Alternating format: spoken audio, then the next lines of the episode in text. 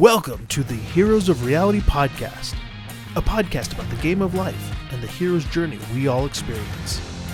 Let's jump in with our host, Dylan Watkins, as he introduces today's guest. How do we bring these metaverse introspective technologies to the masses? How do we gain awareness? How do we let people know about what is coming along the pipe for technology and where is humanity going?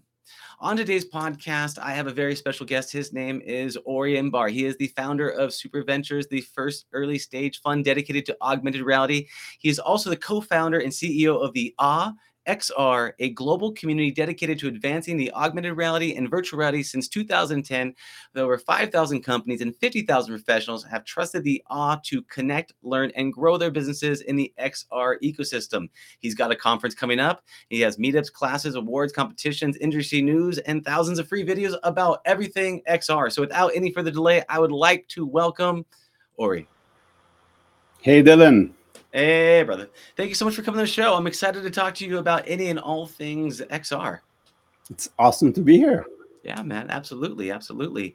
And so I, I have a very deep appreciation as someone who's actually thrown conferences and events and meetings. I know just the grueling slog it takes to actually put those things together and for all the guests to be able to show up and just have it be this easy frictionless experience for them to enjoy connect learn grow develop their skills um, all in the ecosystem. So, you know, I, I've won a lot of appreciation for what you do. And I'd also love to learn just a little bit about your journey that got you to start creating these AWE XR conferences and everything in the space. I'd love to tell you all about it. Yeah, brother. Yeah. So, what was the genesis? What kicked this all off for you? Well, you know, it started about 15 years ago when I discovered this technology called uh, AR, augmented reality, and I realized this is such a transformational technology that eventually everybody will uh, will use it to improve mm-hmm. their lives, their work, and uh, uh, and it felt like you know we, we, need to find a way to bring this to to the people's attention and to and in order to do that we we thought that uh, at that time you know 2008 and 9 weren't too many people working in the space so we wanted to bring them all together um, and that's how uh, AWE started. You know, with just 300 people in the room, uh, kind of talking about ideas and concepts, yeah. and later, you know, became what it is today, which is the largest conference in the space with tens of thousands of professionals working in AR and VR that get together, showcase uh, their demos, their products, uh, do a lot of business, you know, partnerships, and mm-hmm. you know, finding customers finding jobs, hiring people. So, so it really beca- became kind of a community that helps everyone in this industry and people that want to get into it uh, to get inspired, to learn from each other, to connect and grow this industry. That's awesome. Yeah. And I know as a participant, you know, I've come to the AWE conference year after year um, as a participant. I think the last time I was there, you know, the whole pre pandemic stuff, as an actual demo guest, I brought in one of the, you know, I build virtual reality applications and we came in with a, a group called uh, Tactical Haptics. And so we had a demo booth there, which was amazing um, because one of the really big YouTube um, you know, creators actually came up and it was a big hoopla around your event where we could go and show our technologies. And you're right, it was amazing because we got a lot of awareness. We got to show off the technologies. They got something that was pretty cool as a you know piece for them to showcase along the way. And um, I'm curious about you. What are the challenges that you face, like as you're trying to put these events together, as you're trying to make this thing seem so seamless? Well, you know, I have to tell you that, you know, when I started the first AWE in 2010, uh, mm-hmm. I never thought I'm going to be a, uh, an event organizer. Um, it was kind of a means to an end. The, the, the, the, end was really to, to create a community that works together to advance this uh, industry. And uh, mm-hmm. the event was, you know, the, a great way to, to do that. Uh, by the way, you know, in the beginning, it was mostly in-person events, large events. And uh, recently, we also opened a, an online platform uh, called AWE.live, which allows people to connect any day of the year. You don't have to wait for those in-person events. You can go on there, you know, check out uh, different events, meetups, mm. podcasts, and also connect with thousands of professionals just like you. So, um, so, so that was kind of the the uh, the goal with the with kind of putting together this community. Mm. Uh, you know, organizing it, yeah, like you said, it's uh, it's very stressful. Uh, but I felt like I feel like you know over the last uh, decade, with the growth of this community, with mm. the increasing awareness to what the value of AR and VR can be, not just for you know entertainment and gaming, but also to enterprises and to practically anything in the world, became easier and easier. And as you know, the the brand uh, grew in in popularity and and people felt you know this is kind of a well-run event uh, we're now seeing you know hundreds of exhibitors that just reach out to us to uh, to exhibit to participate mm-hmm. uh, lots of speakers submit their talks you know we also have the Auggie awards which gets you know hundreds of nominations submitted every year so you feel like the, as the community is growing it's it's much easier to get all these people the, these voices into the the conference uh, and the online events um, and you know, running the logistics, it's you know, it's always uh, tough, but uh, we have a fantastic team. Has been with most of them have been with us with us for uh, since the beginning. You know, since mm-hmm. 2010. So they're real pros, and uh, you know, the, the idea is just to be very um, customer focused. You know, just mm-hmm. to uh, to see what's happening in the community, to understand what's going on, and to respond to the, the needs, uh, uh, both in terms of you know speaking opportunities, exhibiting opportunities, uh, and attending uh, opportunities. So mm-hmm. uh, when, when you just listen to what the community wants and you deliver on it uh, at the highest quality possible, that makes the job easier.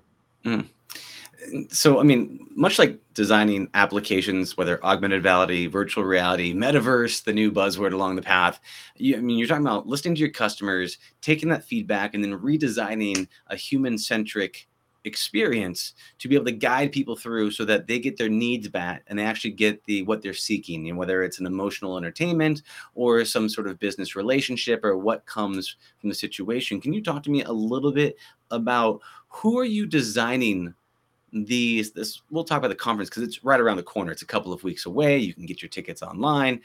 Um, who should be coming to this conference and what are the what are the kind of the, the the tracks you're designing for them to go through?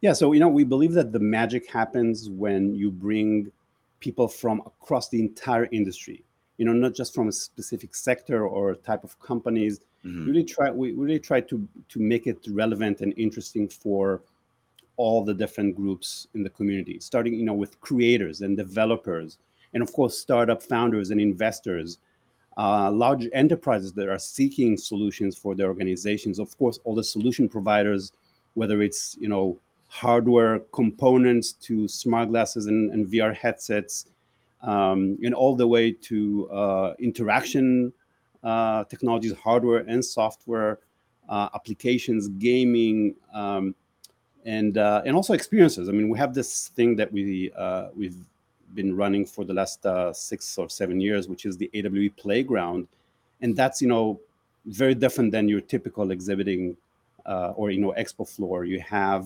experiences that are meant for people that just want to see what it's like to do uh, things in AR and VR, um, and and it's a really fantastic experience. So so again, I think it's really about bringing all the different walks of life from across this industry and again outside of it.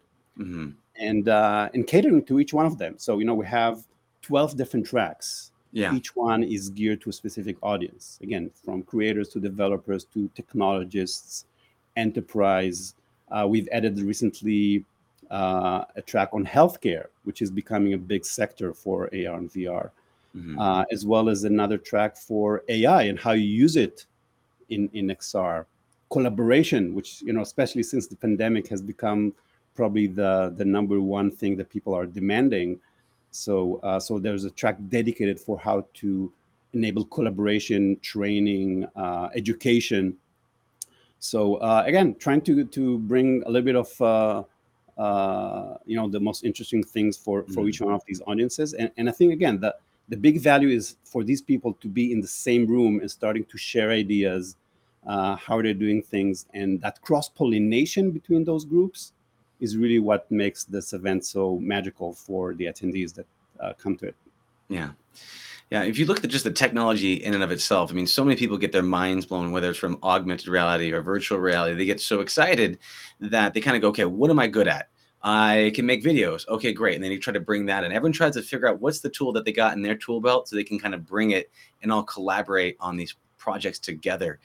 And so that cross pollination is super interesting because you know you you can be a jack of all trades, but you won't really get very far. But if you come in with some sort of specialty or some sort of skill, but even the skill of bringing people together, you know you can really kind of stack these things together and stack these technologies. And you're talking about stacking. You know how does you know, how does virtual reality or augmented reality fit with artificial intelligence? How do these things integrate? How do they integrate into the healthcare space? I mean, what common technologies are, or not common or what are some of the new patterns that you've seen arise of these technologies merging together to kind of step into a new industry like as you're talking like say healthcare?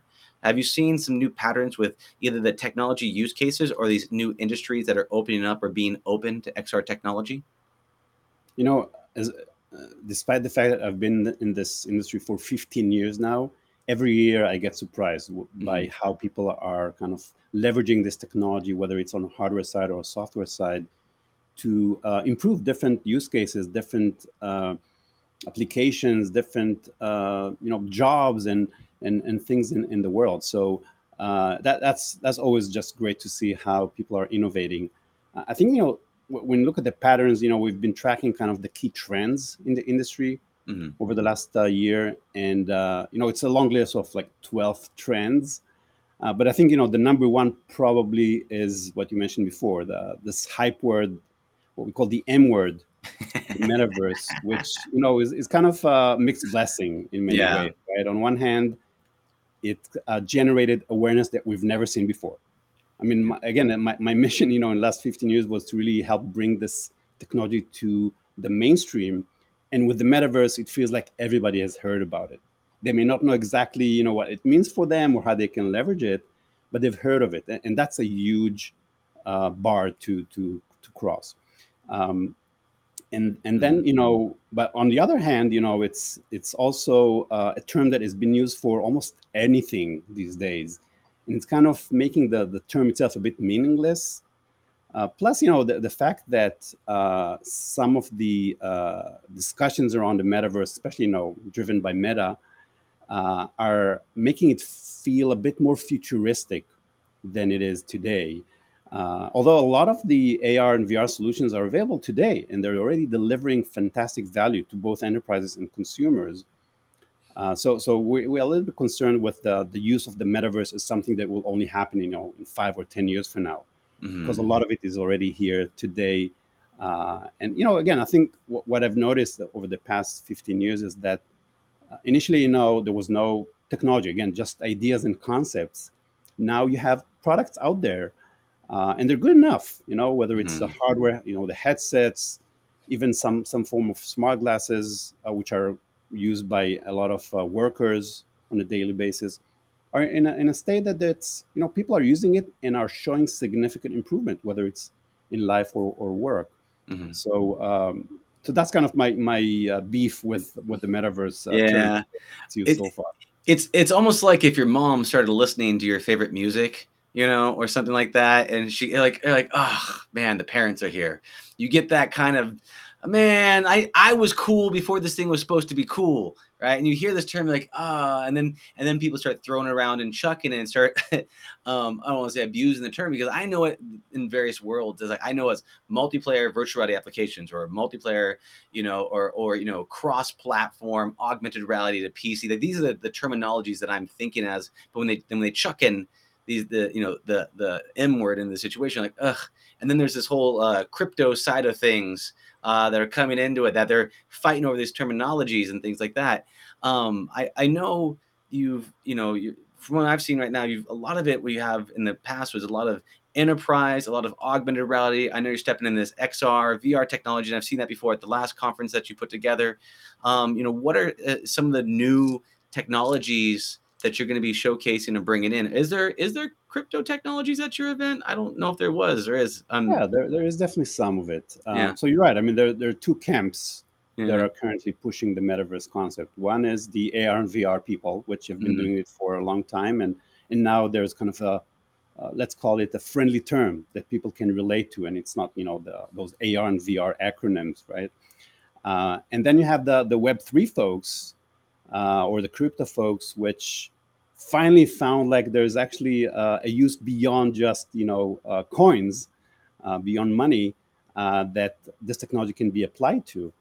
Mm-hmm. Um, and in you know in, in their world, it's all about decentralization, right? Mm-hmm. So it doesn't necessarily have to be spatial to be a metaverse. Whereas for the AR and VR folks, it's spatial by nature. You know, it's all about spatial computing. It's about being inside the experience, whether it's in a virtual environment or in a real world that is augmented by mm-hmm. uh, some computer graphics to to make it more engaging or more productive in your work. Mm-hmm. So so we have these two camps. Uh, there is some overlap between those, and that's kind of what we try to bring to AWE. So uh, mm-hmm. you know, there's um, a lot of discussions around using you know the decentralization and uh, even you know decentralized ownership of uh, of things in the metaverse. Um, so so that these kind of uh, uh overlaps between those two worlds are definitely uh, going to be showcased at AWE.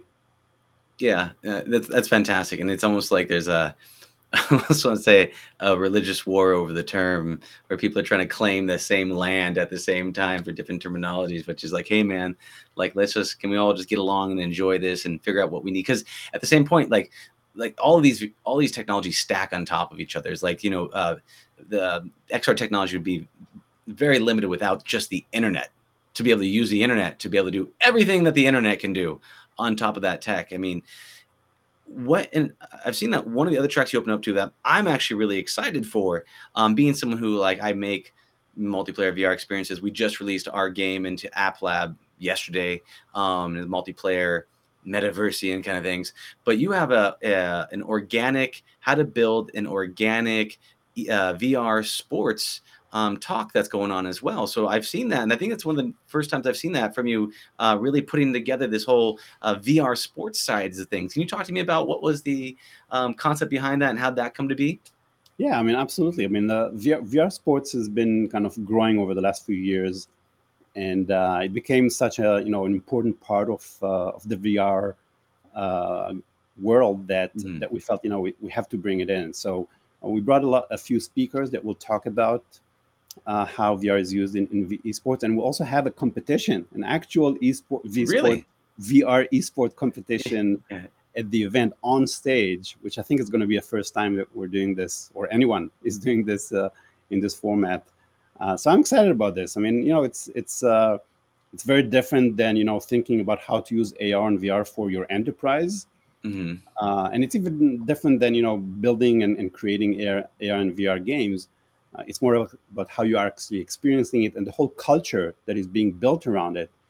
And although it may sound, you know, kind of out there for some of the typical attendees we have, I think uh, you can learn from that a lot. And again, going back to that cross pollination, mm-hmm. I think uh, you know enterprise people looking at how game experiences are being built can learn a lot f- from that about how they can make their experiences for their own workers, their own employees, more engaging, more productive, more interesting. Mm-hmm. So, so again, uh, just bringing all these different disciplines together uh, can make us have you know a bigger pie and a, and a, and a more fruitful pie, if you will.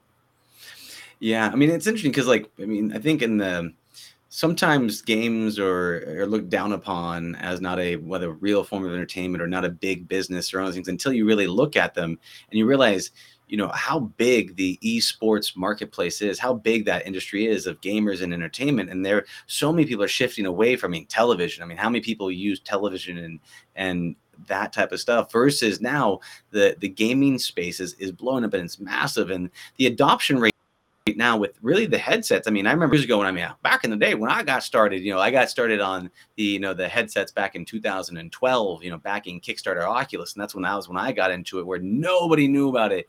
I think just last year there was what like 10 million Quest headsets that are coming out, and that's a that is a huge business, a huge industry that is rapidly growing because I feel like you know the there's only so many decades of call of duty and all these same types of genres where they just rinse and repeat you know the fifth version of halo or whatever it is again and again and again that i think they're craving something new where you're saying yeah it is different it's a little weird and it very is interesting to watch these esports, VR sports gamers and these enterprise kind of people in suits trying to do business deals coming together to kind of see. But I think that's where it'd be kind of like, you know, it's kind of like random shots where it's hits and misses, and then sometimes I imagine some gold could come from that. Have you have you seen any things where they could actually synergize together, or do you see any opportunities for these two um, different industries to come together at the conference? Yeah, absolutely. I mean, first let let's not forget that uh, gaming is really what enabled uh, platforms like Unity or Epic Games or you know Unreal Engine to grow and really become massive. Uh, and and actually, when you look at these companies and, and many others that have started with building uh, platforms and tools and developer environments for games, mm-hmm. are now applying this for the enterprise because they see a significant market over there. So the same tool applies to them. Of course, you know you have to change some of the uh, you know user experience guidelines and so on but still a lot of it is, is still very relevant so so i think in terms of the the uh, the engines out there the tools out mm. there um, it's it's uh, it's critical to kind of use the same tools that are used for gaming for enterprises but then at the same time you know you have um, a whole um, bunch of new startups and, and larger companies which are now applying these technologies to an enterprise environment Mm. And that requires, you know, to understand the use cases, to understand how the industry works, and adapt it to that environment. And by the way, I think when when uh, gamers or or you know game developers look at what's happening in the enterprise, on one hand they see that as an opportunity for revenue. So you see a lot of uh, the startups, you know, in 2016 and 17 shifting from gaming to enterprise because they saw an immediate revenue opportunity there and that allowed them to you know to grow their companies have further rounds of investments, and so on.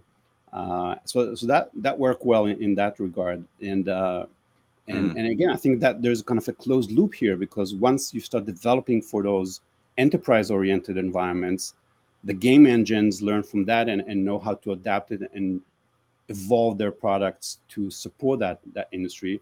And and that could in in uh, turn also uh, help with uh, game development kind of bring some new aspects new concepts to it. So uh, yeah, I think I think kind of again bringing those those two worlds together is something that benefits both sides. You're right. Collaborating on the tool sets, and and anybody I don't people listen to this podcast should know this, but it, using the say Unreal versus Unity. I'll just speak to Unity for a moment the Unity game engine is amazing because it can deploy to cross platform. So, like Photoshop can make a photo, the Unity game engine can deploy to PC, to mobile, to Android, to uh, Oculus, to Valve, to a whole bunch of these different platforms.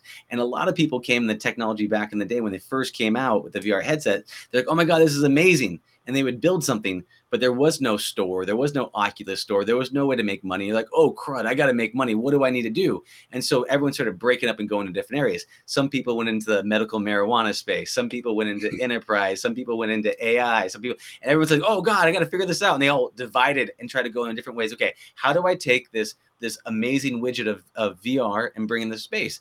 I think augmented reality, because of the player base, player base being everyone's got a mobile phone, that was it makes a lot of sense. It makes a lot of dollars and cents when you are deploying augmented reality augmented reality applications. And the augmented reality applications are what? They're data overlays. So you can you can have data overlays for that. You can do remote collaborations remote ep- expert assistance all on top of that. And the new fun feature for augmented reality that's just come out are filters right?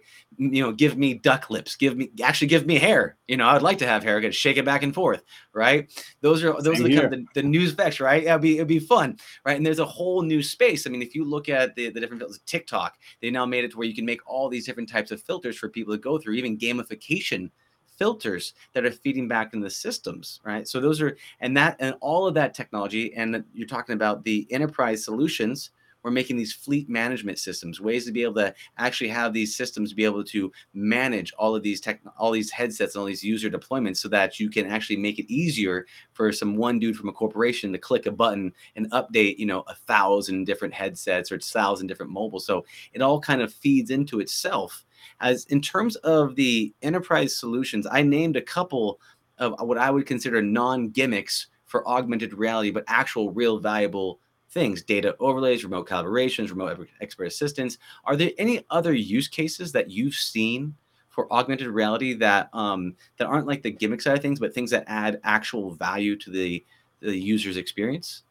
You mean on the enterprise side? Oh, yeah, on the enterprise side. Yeah. yeah. Yeah, no, absolutely. I, I think, you know, um, uh, first and foremost, it's really when you look at across all the different types of use cases, it's about improving productivity, it's mm-hmm. about improving safety and engagement of employees in, in many, many cases. And uh, it's done, you know, it could be done with smart glasses for remote expert assistance, like, like mm-hmm. you mentioned before, which is probably the number one use case today in the enterprise for smart glasses. Um, but then, of course, you know, training is is becoming almost a uh, a no-brainer for every Fortune 1000 companies company out there, uh, in a sense that you know whether it's using VR or AR, depending on the the need, uh, it's it's a much more efficient way to train new employees. Uh, as well as you know, sometimes it's also used for training on the job, right? So something that um, Vernor Vinge in his book Rainbow's End, which is one of my favorite books about AR, uh, mentioned this this concept of JIT, just in time training. Mm. And uh, you see already today uh, a bunch of companies using it, uh, kind of, and they they're kind of comparing side by side. You have, uh, you know, an employee doing the work in a traditional way. It could be, you know, like a uh, a line where they have to do different things, or maybe they have to wire things, you know, in a Boeing airplane, or uh, uh, or even you know a, um, a spaceship, mm-hmm. and um, and there you can see that actually the uh, the speed in which you can deliver on the job is significantly faster than uh, than what you can do with you know with the traditional manuals where you have to look at the page and kind of read the line by line what you have to do. So so again training and learning on the job is, is mm. probably the, the, second biggest use case that we're currently seeing. Um, other than that you know it's it's uh, it's about collaboration uh, especially you know with the pandemic but not even that i mean just if you want to save on travel if you want to have experts that can serve multiple locations at once from the back office uh, this idea of, of collaborating online using VR or AR in, in many cases has proven to be uh, a very efficient way for companies to use this technology. Mm. Uh, and then, you know, there, there's uh, hundreds of hundreds of use cases that we're seeing across every single industry you can think of. Yeah. Uh, where, where, you know, people are applying some of these techniques to just, you know, improve their business. And, and it's, it's sort of a, a competitive advantage right now to use AR and VR to improve your business. And for those who are not using it, uh, we're starting to see a lot of FOMO that you know their competitors are using this technology. They're uh, showing you know either better results or better outcomes uh, for their organizations. So if you're not there, uh, you may become a dinosaur. You know, if you're not ready to transition to this new wave of computing, you may lose uh, and and be behind. the way of the newspapers. Yeah. Yeah, the yep. you're talking about the the FOMO, and it, there is a um, a piece of the, the the VR area is it's sexy, right? And I think a lot of these um, larger institutions are, you know, you know, kind of how Stella got her groove back. They want to get into VR for the sexiness, but it does make dollars and cents when you scale like VR training to just train one person one time and you build out a very expensive VR application doesn't quite make sense. But at scale, thousands of employees, I mean, it is it is an amazing thing. Plus the analytics that you get, being able to see what they're doing, what they're looking at, what they're feeding at, how where they get stuck, and being able to kind of dynamically serve up even different models for new people going through the experience, giving them something that's a bit more easier, or more advanced people that just don't want the tutorial. Like sometimes we don't want that information. Just I know what I need to do. I just I'm just stuck in this one section, and so uh, one thing you touched on that I'd be curious about on the topic was was engagement, employee engagement. What have you seen any use cases or examples around using this technology to actually increase the employee's engagement? So, you know, take for example um, a pretty common use case for the enterprise called, you know, warehouse picking, right? Mm. So, uh, so you have, you know, thousands and thousands of, of employees that work in warehouses. They get an order, they have to find it in the warehouse, and then, uh, you know, pick the box and ship it and uh, this, this you know use case that we've seen for I think a, a decade now being used, even you know as as uh, all as far back as with uh, Google Glasses, you know, in 2013 and 14, some of these use cases have been applied. Um, and again, I mean, first of all, it has proven to to drive productivity significantly. So you know, people do it faster with less errors. They're even safer as they do it. So so that's a kind of a clear win. Mm. Uh, but in addition, you know, to your point, you know, it's a little bit more sexy than uh, just you know using a, a, pen and paper to track your shipments and to try and find it. You know, if you have this really cool um, user experience that navigates you to the right bin in the warehouse so that you can find the item that you need to ship.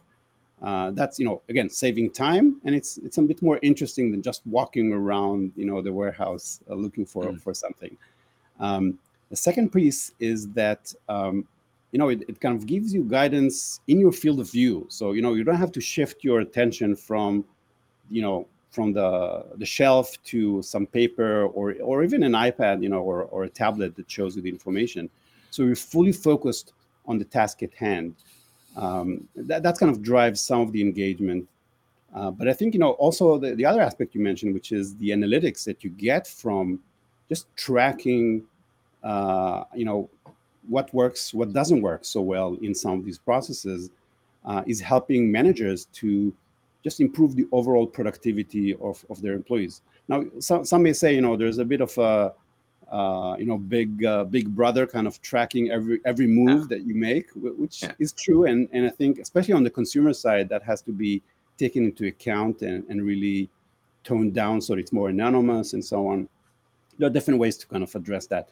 But when it comes to uh, a work environment, um, you know, you, your employer uh, has the right and, and, needs to know what's going on and how fast it is for you to to find different things and not because you know you're not doing your job well but because maybe the technology can enable you to do it faster so mm-hmm. so that aspect i think of, of kind of tracking the data analyzing it and then improving these processes to speed up the everything and again to reduce errors uh, I think you know everybody everybody is happy from that. You know, the, the employee, the employer, the customer gets it faster and and the right product. Uh, so so that's uh, again a win-win for everybody.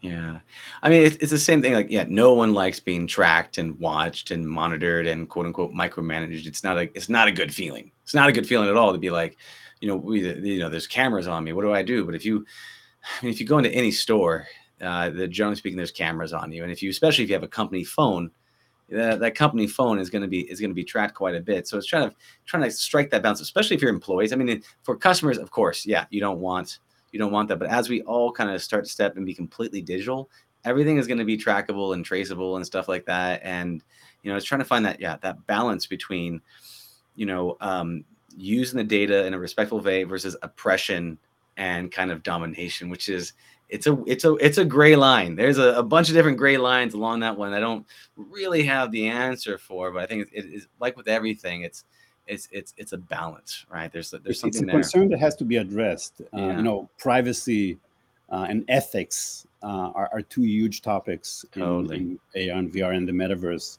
And uh, the good news is that there's actually a, a high level of awareness among the industry. There's a lot of organizations that are working towards addressing that you know first of all to raise some of the issues and then find solutions for how to address it. Mm-hmm. and you're already seeing a lot of companies that are building these you know privacy concerns into the core of the product itself. Uh, you know even apple you know is, is kind of uh, one of their flagship uh, advantages or is, is really that they're they care about your privacy and they're building it into the product itself. Yeah. So uh, so i think that process is already in place and uh, but we we always have to kind of keep an eye on, on these things because it can easily um, you know get out of uh, uh, out of where it is now and, and kind of become uh, scary for a lot of people so it has to be to remain a main concern for everyone in the industry mm-hmm. Yeah, and uh, it's funny because like there's a lot of things that people get mad at for Apple overcharging and you know all the things that they they do inside of there that are practices that people like you know I love the technology but there's a, a lot of things but that when they held that privacy flag everyone's like yes thank you the biggest company finally is not taking my data. And it's like yeah you, we, we make you pay in every other way. Okay i'm okay with that you know it's a big it's a big win on apple's side um, but you touched on some some critical areas this privacy and, and inclusion and all these other things. When you are having and I mean you run these very large scale events you're doing these things online and everything else how do you think about creating values and codes of conduct and things around that? How do you educate the people that work with you? What does that what does that look like you for trying to curate a culture um, with intention? That's a very key for us. Um, you know uh, the, the mission with with AWE besides kind of bringing together the industry and help advance it is is also you know it's not just reflecting what's happening in industry it's also trying to provide some guidance you know and and to make sure that everybody thinks about these important things and uh, and take it into account in the, the processes and the products and so on. So so it's been really high on our uh, you know list of, of goals for the event and one thing that we work really hard on is first of all to get more female speakers to the event uh, you know, we, we have, you know, 300 to 400 speakers in every event.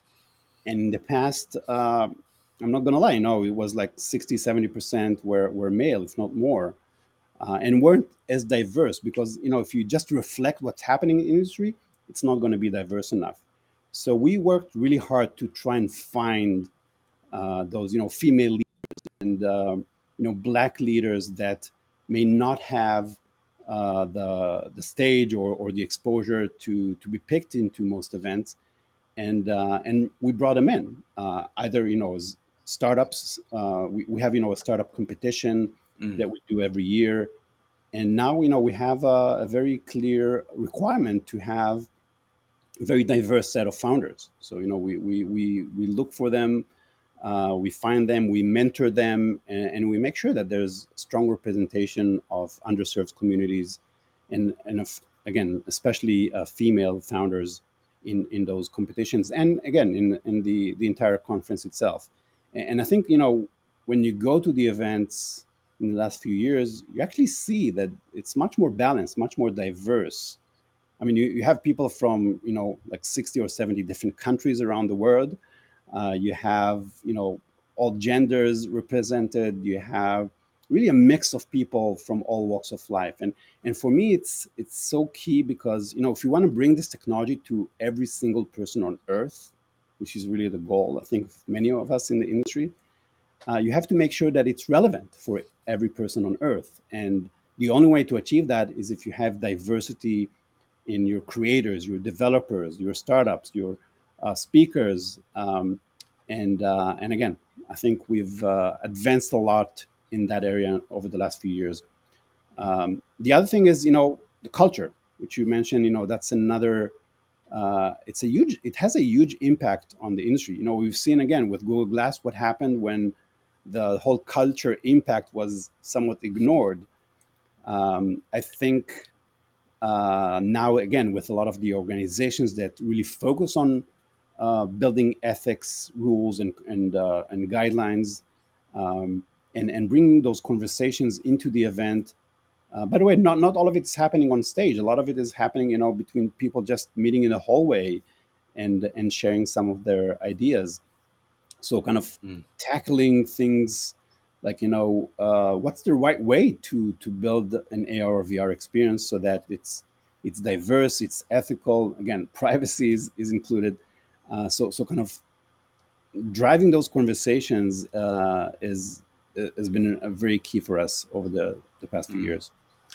Yeah, ethics and opportunity. I mean, those the things I'm hearing from you, and I mean, looking at that from the perspective, and you know, very much appreciated bringing in fresh perspectives, you know, and and all of these different opinions and thoughts and cultures and bringings and sharing that because that's kind of that's how we grow, right? If we keep, you know, ending up in those echo chambers, you know, then it's one of the biggest challenges. I know because I've run a lot of uh, virtual reality hackathons.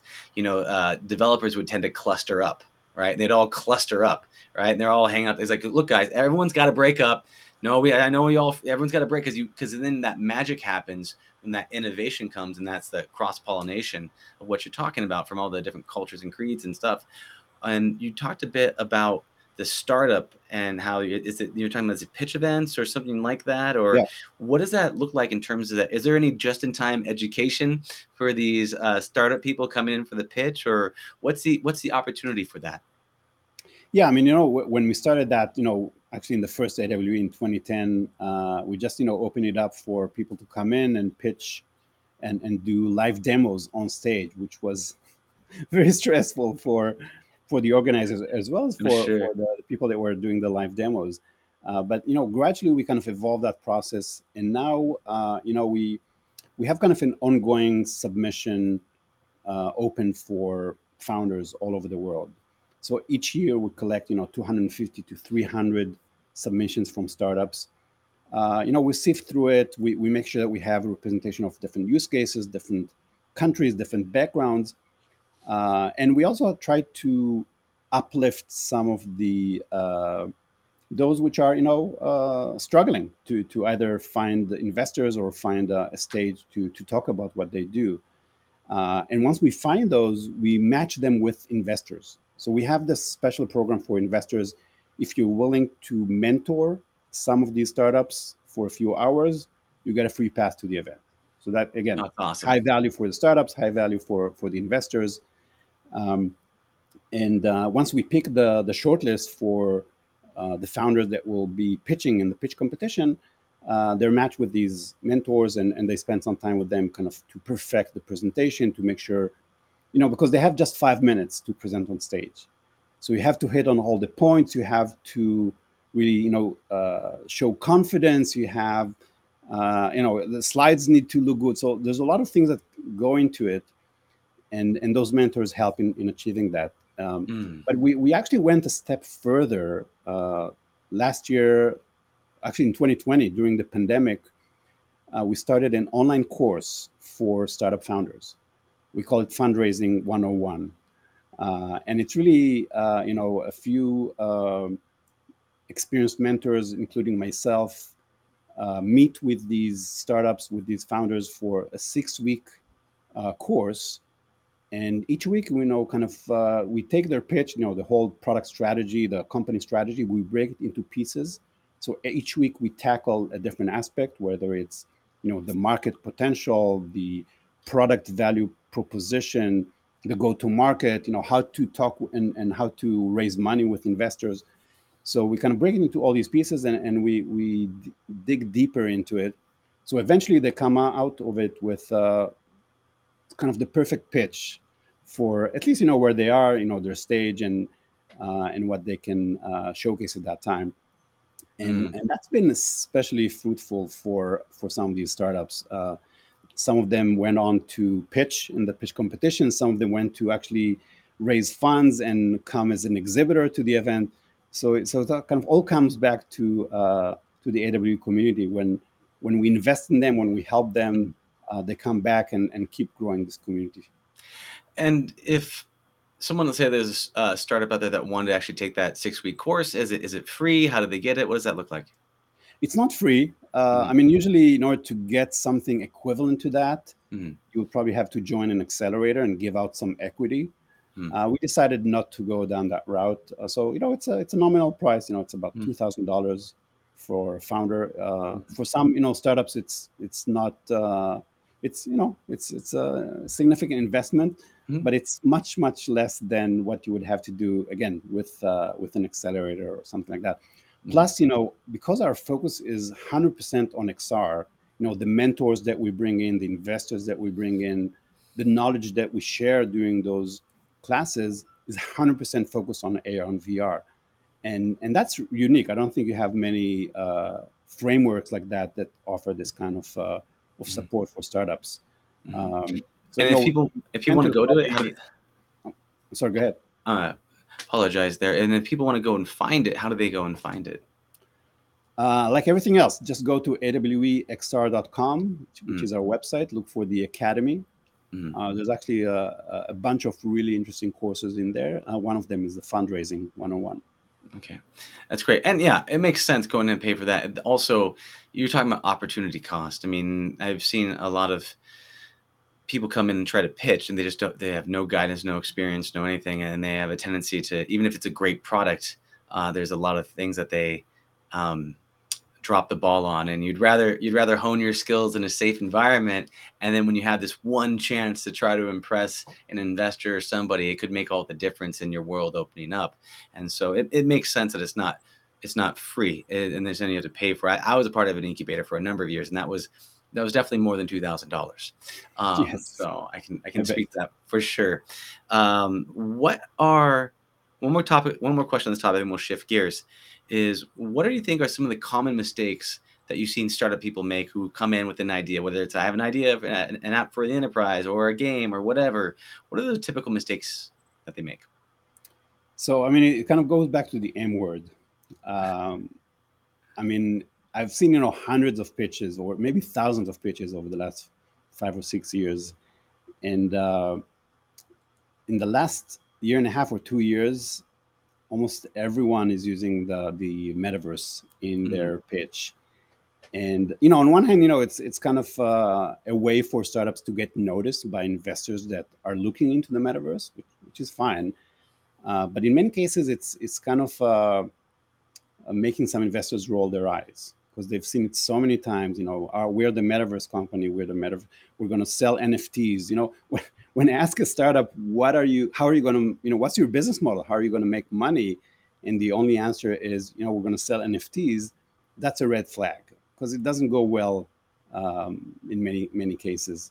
Of course, you know there are companies that that can make a, a great business model around that, but it's it's not for everybody, and it's not for every use case or every type of, of company. So, so first, you know, be careful from using these buzzwords without really substantiating it with something that really matters, that, that is really driving a, a value for, for a mm. certain mm. audience. At the end of the day, you know, the fundamentals still apply. Uh, whether it's, you know, this wave of computing or, or another wave of computing. Uh, so, so ignore the hype and, and try to, first of all, you know, put together a team that is uh, high quality team with a passion to solve a real problem for a certain audience. And that there's a you know quite a bit of opportunity uh, in that market that you're targeting. So i think you know if, if you just start with those things uh, you have a, a, much better chance to uh, to get in the door to have investors listen to you and hopefully follow up with investments.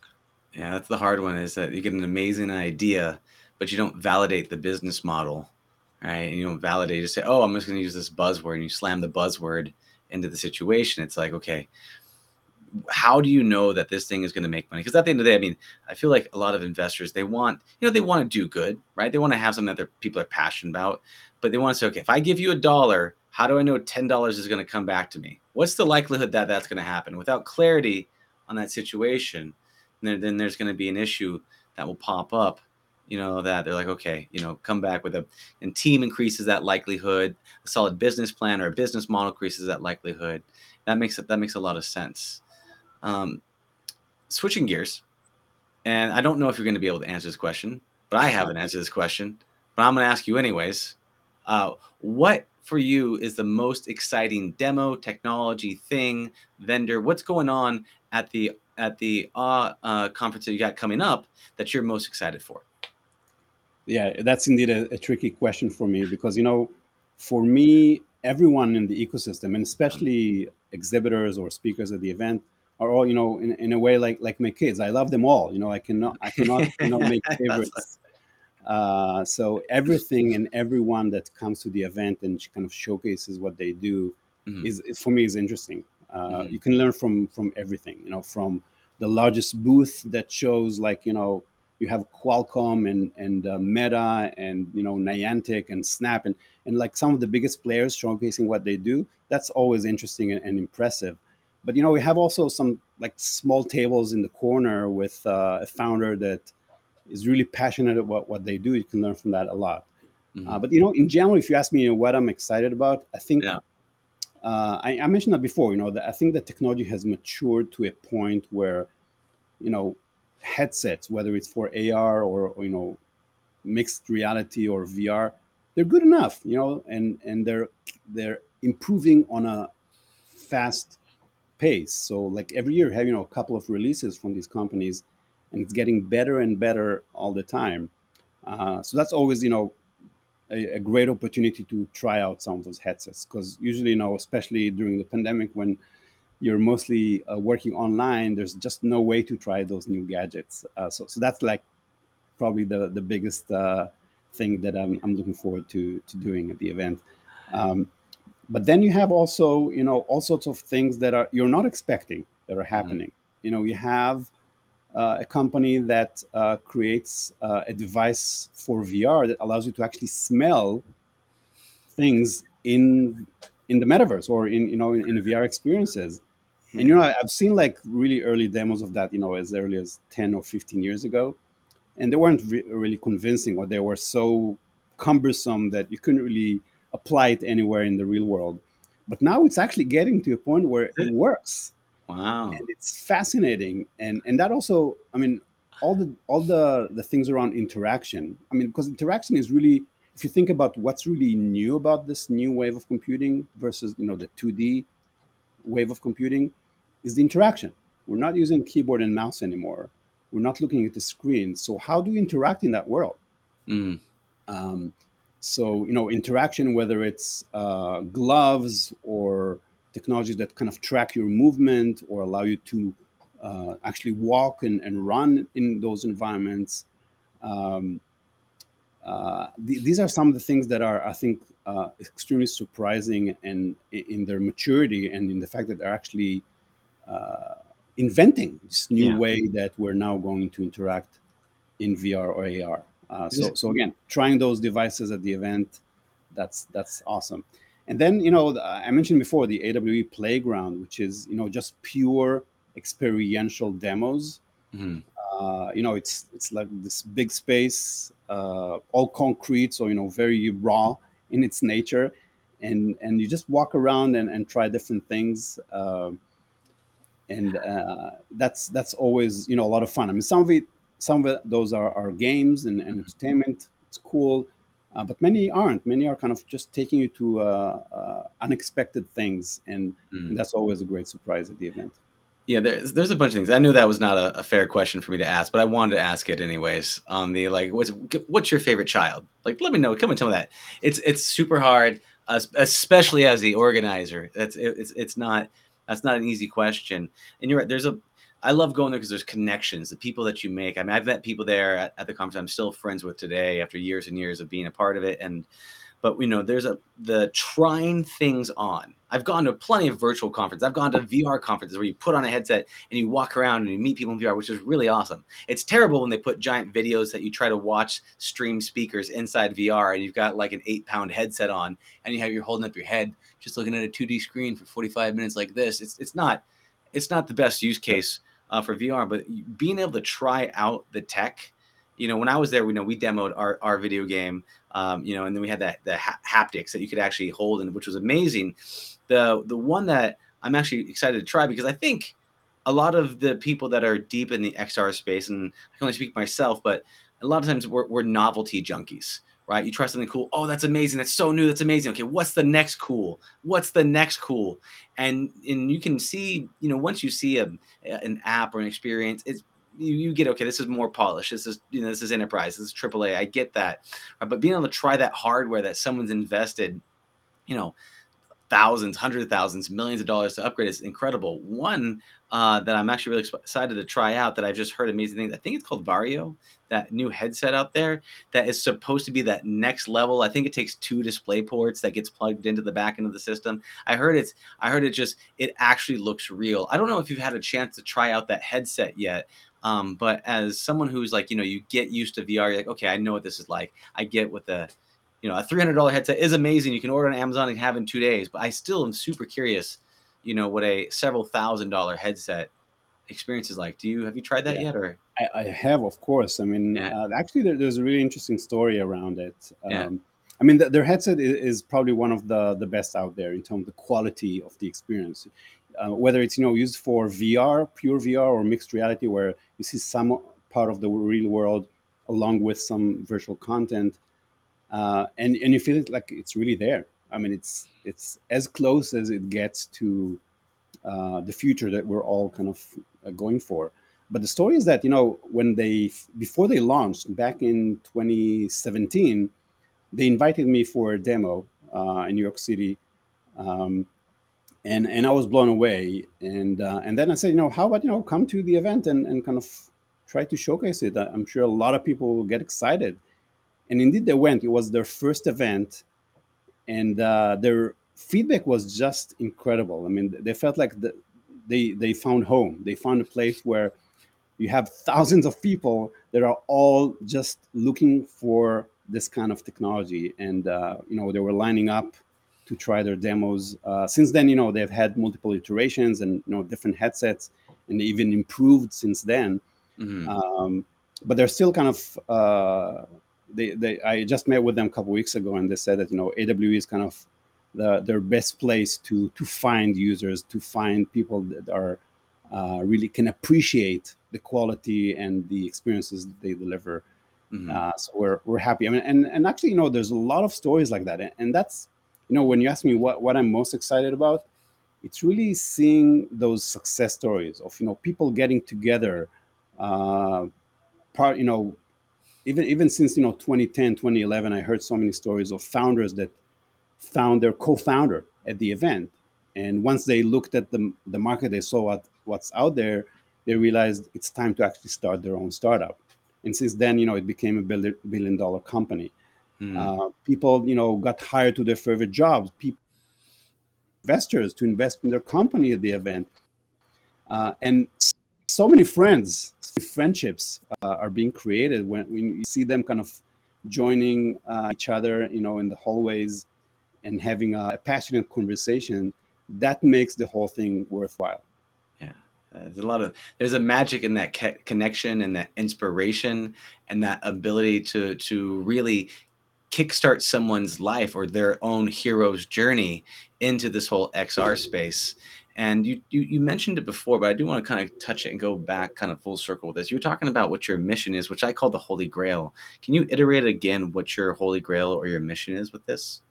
So you know, when we started the event, and it actually started with a, a nonprofit organization called AugmentedReality.org, which had a mission to advance AR to advance humanity and we set up a goal to achieve was a very specific goal you know to achieve 1 billion users by 2020 and lo and behold 2020 arrived and uh, you know you could argue whether it was 2020 or 2021 that number was crossed. Uh, i think today there's over 1.5 billion people using ar and vr wow. So we're, we're i mean we achieved that goal and it's you know it's not like AWE made it happen, but we, we like to think we had a little role in in in kind of uh, helping the industry get to that that place. So then it became a question: Okay, what's the goal for the next decade? Yeah. Uh, so you know, in 2020, uh, my keynote, I, I actually teleported myself into 2030 and tried to see, you know, what's the world, you know, forget about all the technology limitations and all the cultural issues and all these things what a world in 2030 could look like when AR and VR and the metaverse are adopted worldwide by, by everyone. And I realized, you know, there's like it has like significant impact on pr- practically every aspect of our life, from you know uh, reducing unemployment to uh, driving productivity and, and growth, but also uh, you know reducing travel, um, kind of changing the landscape of advertising to uh, you know a spatial type of world. So a lot of impacts across the industry, but maybe um, the biggest uh, outcome that is possible from adopting this technology is, is to actually create a world that is worth living in. Mm. You know, there's so many threats currently uh, against you know humanity in the next couple of decades. Sure. Uh, whether it's you know inequality and and you know ending poverty and ending diseases and fighting climate change uh, th- these are huge goals that you know for those who are, are not aware of it yet you know these are going to be the biggest uh, concerns of humanity in the next few decades and i think you know ar and vr and and maybe even the metaverse itself have a lot to help in kind of bringing us to a world that uh, this is worth living in so, uh, so the goal, you know, for the next decade is really to try to help guide this industry, you know, by mm-hmm. finding the, the best, you know, the thought leaders, the the most uh, the companies and the products that best address some of these issues, and highlight them and and really um, help guide this whole industry towards that that world by looking into some of the most important things in our lives uh, mm. and not just you know focus on uh, on exits and and, uh, making money from these companies there's a lot more that we can do and yeah. and i always you know in the last few years uh, I, I, encourage entrepreneurs to think bigger. I mean i think again we're at the point where the technology is good enough the awareness level is at an all-time high. Yeah. Now let's put this technology to good use. Yeah, what can we do with it? Yeah and so if that's the, if that's the holy grail if that's the mission uh, we know a world that is worth living in by 2030 and being able to actually uh, come combat some of these real threats and kind of globally think on it and be able to kind of co-create a better reality together you know what's the dragon? You know what's the biggest thing that you know is preventing you from hitting that holy grail mission what do you think is the the thing that you know is is seemingly the biggest thing and the most difficult thing to tackle I think it's the cultural backlash. Um, as much as it's already widely used, and uh, you know, like you said, you know, it's it's sexy, people like it, uh, but still, there's a, a, big portion of the community which have never tried VR or AR, and uh, they don't even want to try it. And, and it's one one of these things that until you try it, you don't really know what you're missing. You don't know how it can really change your life. You know, whether it's again work or or your personal life. Uh, and and a lot of it is because you know many people are you know there's a lot of luddites out there that are afraid of new technologies, that are afraid it will take their jobs, hmm. um, and it's kind of a futile uh, exercise to try to combat these technologies because I, I think in many ways it's inevitable. It's hmm. inevitable because you know it's more natural, I think, for the human race to actually interact with technology, with the world in a spatial environment as opposed to a 2D screen like we're doing today.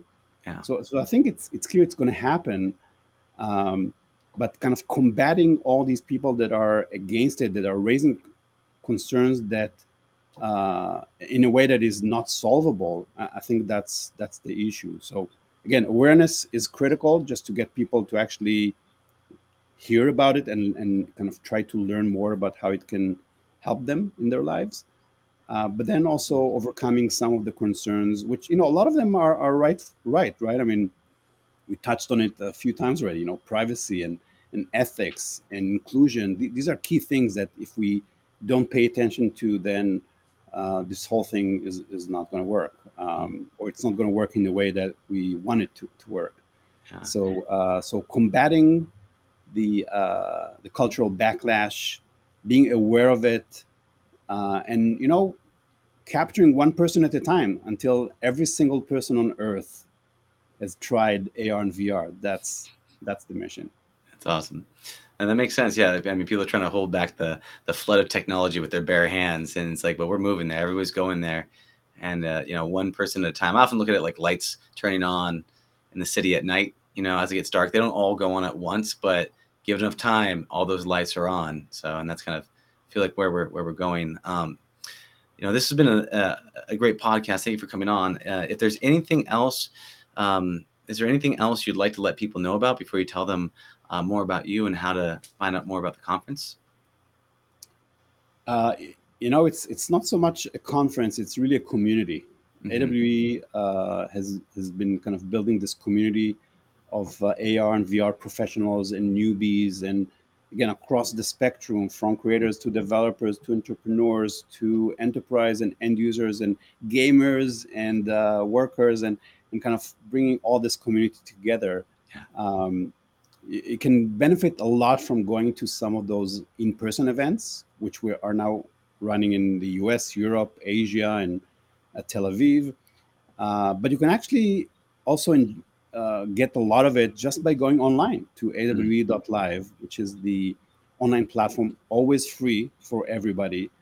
Uh, there's, you know, every week there's a bunch of online events running there, uh, which is kind of a great excuse to go in. But then once you're in, make sure to connect with uh, the thousands of professionals in the system. You, you know, you can filter it by interest, by vertical, by location, uh, and even it can help you find matches. You know, people that are offering what you're looking for and vice versa. So, so that's a great way to just mm. connect people. Uh, and it's you know it's a much more curated environment that what you get with LinkedIn, which you know we always use, of course. But this is more curated. This is more focused on AR and VR and the metaverse, and and it's uh, I think it, it delivers much more value for those who are uh, in that community. Yeah, yeah, the, the like-minded individuals coming together to be a part of the community. I know that I've I've made a lot of friends a part of your community and everything that you've put together. So thank you so much for the effort that you've done. Thank you so much for coming on the show. I really appreciate you being a part of this, and I'll see you on the other side. Thank you, Dylan. It's been fantastic to be here. Thanks for having me. Take care, Ori. Thank you. Bye now. All right. Bye bye. Thank you for listening to the Heroes of Reality podcast. Check out heroesofreality.com for more episodes. While you're there, you can also take the Heroes quiz to find out what kind of hero you are. Or, if you have a great story and want to be on the podcast, tell us why your hero's journey will inspire others. Thank you for listening. See you on the other side.